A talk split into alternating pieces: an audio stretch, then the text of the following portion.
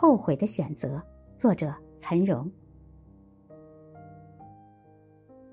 艾米丽·屈科夫斯基和他的同事艾比·彼得森，在谷歌上市的五年前，曾为谷歌的联合创始人谢尔盖·布林及拉里·佩奇准备幻灯演示片和演讲稿。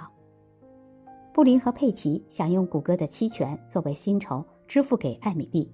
但他选择拿走四千美元现金作为报酬，而不是期权。艾比则放弃四千美元的薪酬，选择了谷歌的四千股期权。后来股票拆分使得艾比的四千股期权变成 一点六万股。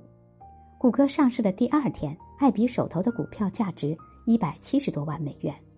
而艾米丽已经想不起来她是怎么花掉那四千美元的了。怎样才能做出日后不后悔的选择呢？行为经济学中有个概念叫忽略偏见，也就是人们更容易接受自己的忽略或不作为所导致的损失，而不愿意接受自己的行为导致的同等程度的损失。打个比方，王先生一直持有 A 股票，别人向他推荐了 B 股票，他一直很犹豫，迟迟不行动。结果一年后 A 股票亏损了一万元，而 B 股票没有任何亏损。张先生一直持有 A 股票，别人向他推荐了 B 股票，于是他把股票换成了 B 股票。结果一年后 A 股票没有损失，而 B 股票跌了一万元。那么两种情况下，哪个人更容易感到后悔？事实上 百分之九十 的人认为张先生更容易后悔，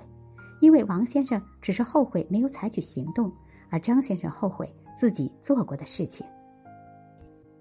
大多数人都有这种感觉，比起那些因为我们没有采取行动而导致的糟糕结果，那些采取的行动却得不到好结果的事情更让人后悔。同样，在艾米丽的选择中，关键看她一贯是如何选择的。如果她一向都是优先选择现金而非期权，那她在谷歌仪式上的后悔便会少几分。如果她习惯选择期权，而这一次心血来潮选择了现金，则后悔的程度可能要大得多。